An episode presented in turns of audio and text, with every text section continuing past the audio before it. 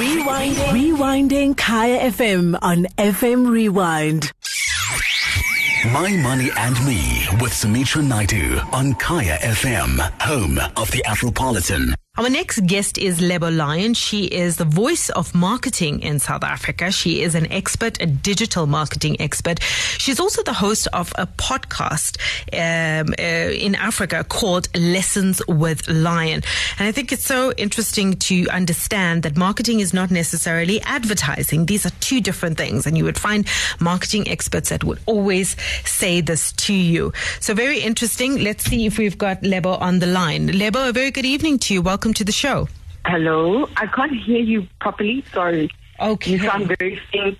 Okay, let's. Is this better? Uh, a little bit. Okay, we're going to try and work on that. If that, if you are still struggling to hear us, we're going to get you up on another line. But welcome to the show and thank you for giving us your time. Of course, this is the money lessons feature.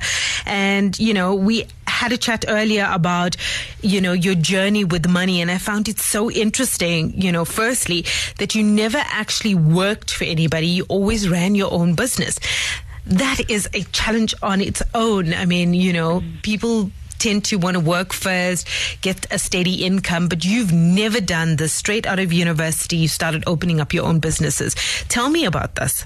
So I've just always had this dream of being an entrepreneur and I've always been interested in businesses, how they grow, how they're founded, how you build this brand. So I feel like it's a calling, you know. I, I became an entrepreneur because I was born one. And uh, for me, this felt like the right decision. I know for a lot of people it seemed like a risky thing to do, but for me it felt like the logical, natural thing for me to do. And I also come from a family of who are also quite entrepreneurial in their own respect. So I was exposed to entrepreneurship from a very early age, and I saw how being an entrepreneur, a successful entrepreneur, can help you, you know, make the money that you want and try to gain some kind of financial freedom and have control over your time, control over your decisions, control over your future. So, yeah, for me, entrepreneurship just felt like the right and natural, natural thing for me to do. So you were very successful over the years. I mean, you had a, you started. I think your first company was a tech company, um, Yeah. Zanzi Pad, um, and and from there you continued. I mean, you sold that company off. But what what stuck out for me is that you never actually you never actually managed the whole money side of it. You never did any saving. You didn't you didn't actually know what you were doing with the money. No, I didn't. And I think a lot of people um, think that when you're an entrepreneur, you're good at money. But uh, being an entrepreneur doesn't make you somebody who's good at money. It just makes you good at making money, but doesn't necessarily make you good at keeping money. You know, uh, so I was never really. Hello, can you hear me? Yes, we can hear you. Hi, Go ahead. Hi. Oh, okay, yeah. So I was I was never really in circles where we spoke about how do you create wealth from the money that you have. For since I left university, all I was doing was trying to build this company, and that's all that was on my mind. And so after we sold the company, I was left with quite a lot of money on my hands and I actually didn't know what to do with it. And I had to ask myself questions that I'd never had to ask myself before about money, you know, and actually have to start planning uh, how I'm going to use my money, how is it going to work for me, what does my future look like with this kind of money, you know. When you're very young, getting a couple of million seems like a lot. But when you really sit and think about it, it's actually not that much because you've still got 60 plus years to live, you know. So you have to have a plan, and it's it's I, I looking back, it's quite scary that I had never had those conversations and never really thought about it until I had the money and I had to have another plan. You were actually very lucky though because you didn't lose any of that money. You didn't find yourself, you know, struggling to get by or find yourself in the streets. But what actually got you there? I mean, was it just merely growing up? I mean, what made you start to think about the future? So it was a couple of things. Uh, when I sold the company and I had all this money, I had to think of my next plan. And so that meant that I had to plan my future and say, okay, if I'm going to open a new business, what does that entail? Am I going to use this money that I made or am I going to find investors? You know, and what do I do with this money that I have? And the first thing that I thought of was investing in property because everybody talks about property. That's all I knew. I knew that people talk about it. They say it's a great thing to do. So let me do that. And what I didn't know is that actually investing in property doesn't mean that you're going to make money right off the bat. It's an investment and it still has to pay itself off before it pay you. You know, and that's something that I had. That is a long term investment. Uh, it's, it's, a, a time game. Invest- exactly. So I had never really thought about it in that way because what I was seeing in my environment was people investing in property and boom, they were becoming really rich and secure. So to me, it seemed like, okay, this is a quick investment. You just put in a lot of money and it's going to work for you. But I learned very quickly that that's not the case. And then also, I'm unfortunate enough to be surrounded by people who were living very different lifestyles from me. So my family and my partner who had jobs from the beginning, you know, so they are qualified and they have nine to five jobs. And so they had retirement funds and all of those things. They had savings. And so when I, when I had to question what's next, what's my next step, I could ask them, what should I do? You know, what are the things that I need to have to start to create a secure life for myself? So I had that guidance from them, which really helped. I don't think I would have been able to uh, do what I'm doing now if I hadn't had their guidance. And also, I read up a bit. You know, I went on the internet, I googled a couple of things, I watched a few YouTube videos, and I tried to get myself informed about, you know, what is financial, personal finance? How do I manage my finances? How do I create wealth for myself with the money that I have? Yeah, so, but it wasn't an easy journey. It was very, very tricky. What do you what do you have right now? I mean, have you put any of that, you know, the information that you gathered, the advice that you got from family and friends? I mean, have you put something together? Do you have a plan for the future now? Yes, definitely. I've also sought the guidance and advice of financial planners and financial advisors who really helped me see money differently and help me learn how to use my money differently. And they've also shown me how to use um, the leverage that I have from being a property investor to do other things and to ask for different things from the bank, you know. So they've shown me what I can do with the power of my investments and the money that I have coming in now. And because I'm running a service business right now and I have to think about paying employee salaries and finding really high value t- talent, I've had to change, you know, just how I view the money that comes to my and what the value of that contract is every time.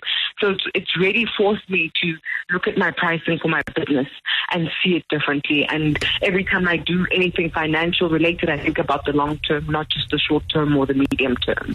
I think that's one of the most, um, the, you know, most often people fail in that sense. You know, they mm-hmm. do really well, they get the contracts or they get the clients or they're selling mm-hmm. their products. But what are you doing at the end of the day? Do you know what to do with that money? How do you actually grow that money? How do you manage to pay off all your expenses? How do you make sure that your cash flow is consistent? How important was that for you to, I mean, where did all of that knowledge come from? I mean, I know you did a BCom in marketing, but mm-hmm. understanding how a business runs yeah. is, is different. Yeah, so luckily for me, you know, I grew up in an entrepreneurial family, so I got to see how business runs just generally. And when we had our tech company, we grew quite quickly. And so we had to learn how to manage our employees because we had coders, we had, you know, that kind of talent, graphic designers, coders, computer guys, IT guys. That was our main staff complement. We had to learn how to manage them and how to get them to produce the right work. So I had a little bit of experience from that perspective, you know. And but but I also had support in that business because my partners, my business partners, were people who were CAs. They were people who had financial qualifications. When I got into my own business, I just had to teach myself. I learned from experience. I use some of the lessons I learned from my other businesses. And I also ask people for advice. I have mentors. I ask them for advice. You know, anyone who I can ask for advice, I ask them. I check other companies' business models and try to see what I'm getting right and what I can learn from them. So it really is a process of learning. I know this was important for you to go out to ask people. You're not afraid to do that. But yeah. how important do you think that is for people to actually ask for help, to go out, look for the information? Because, you know, our pre- uh, one of our previous guests, you know, from the JSE was saying that this is one of our biggest problems. We don't, mm-hmm. we are scared of things. We have this fear, but we are not, um, we are not interested enough to go and ask to find out more, to get involved. Yeah, you know, I think that our fear of speaking about money and our money challenges is deeply ingrained in the way we've been raised, in the way we grow up, in the way society is configured. So I think a lot of us have a lot of unlearning to do in terms of just our perspective and mindset towards money and uh, having the courage to talk about it. But I think, you know, as as a, someone who's an entrepreneur, someone who's constantly trying new things, investing in different businesses, trying new businesses, what saved me is having the courage to ask. I cannot stress the value of asking and talking and sharing information with whoever you feel like you can learn from. I think that's probably the most important thing because knowledge is power. And when you have a bit of knowledge, you can do so much. Um, so for me, part of success, whether it's financial success or business success, has been in collaboration and conversation going forward i mean you you talk about the fact that you have you now have a financial planner you also read up and you know what you need to be doing discipline is another important aspect that one needs to have, especially when you are an entrepreneur, because it's so easy when money is coming in to do as you please with it. I mean, having that discipline in running a business, making sure that the money goes back into the business and not, you know, on the next shopping spree. I mean, do you struggle with that at all, or have you found a way to actually manage this well? I struggled with this, I think, for the first seven years of being an entrepreneur. 7 I'm embarrassed to say that, but yeah, seven years. I think we have to be honest with these things. Yeah. Try to make it seem like we got the hang of it after a year or two years, but honestly, seven years. I mean, I've literally been an entrepreneur since I was 22. So there was a lot going on at that time, and I only just turned 30 like a month ago. So for me, this is still very new, um, and I'm learning a lot every single day. So I, I only got the hang of the discipline part uh, after seven years, because which which is practically what a year or two years, and that's only because I've also. Um, what's the word? I've also tried to get more responsibility in my personal life. Mm-hmm. So now I've bought a house. And, you know, I bought a lot of things that require me to be disciplined in how I manage my business finances and my finances overall. Um, what happened to all the properties that you were investing in? Oh, I have those. I have those. But now I feel like an adult. I know this sounds really but now I feel like a real adult because now I've bought a house that has a yard. And, you know, I've bought a car that's more expensive than the other we bought, you know, and I've got more high profile clients than I ever had as a, as a person with a service business. So mm-hmm. for me, I feel like I'm growing up and my hobbies have changed. So it's also changed my discipline towards my life and my finances. Um, it sounds like a small thing, but it's a very big thing. Uh, it takes a lot of maturity, and I feel mm-hmm. like now I'm ready. So I'm making it happen, and it's so easy. Once I changed my mindset and I was ready for it, it's all just it's happening you know, so yeah. That stands out for me that, you know, that you say that it's not a small thing, it's a big thing. Um, and it's not a small thing when we don't want to talk about our finances. It's not a small yeah. thing when we don't actually want to get the information and educate ourselves. Mm-hmm. It's not always about, I don't have money to save. I don't have anyone to go to. I can't afford a financial planner. Mm. The, the world has changed and, you know, you're a, a digital marketing expert. I mean, you in the digital space. The fact mm. that we have um, the internet so freely available to us. I mean, there's uh, so much of information on there. Um, there isn't, we should no longer be making excuses about getting in control of our finances. You know, I think we can actually make excuses inverted commas about this, and especially for millennials and younger generations because of Instagram culture and the pressure ah. to seem like you have things together.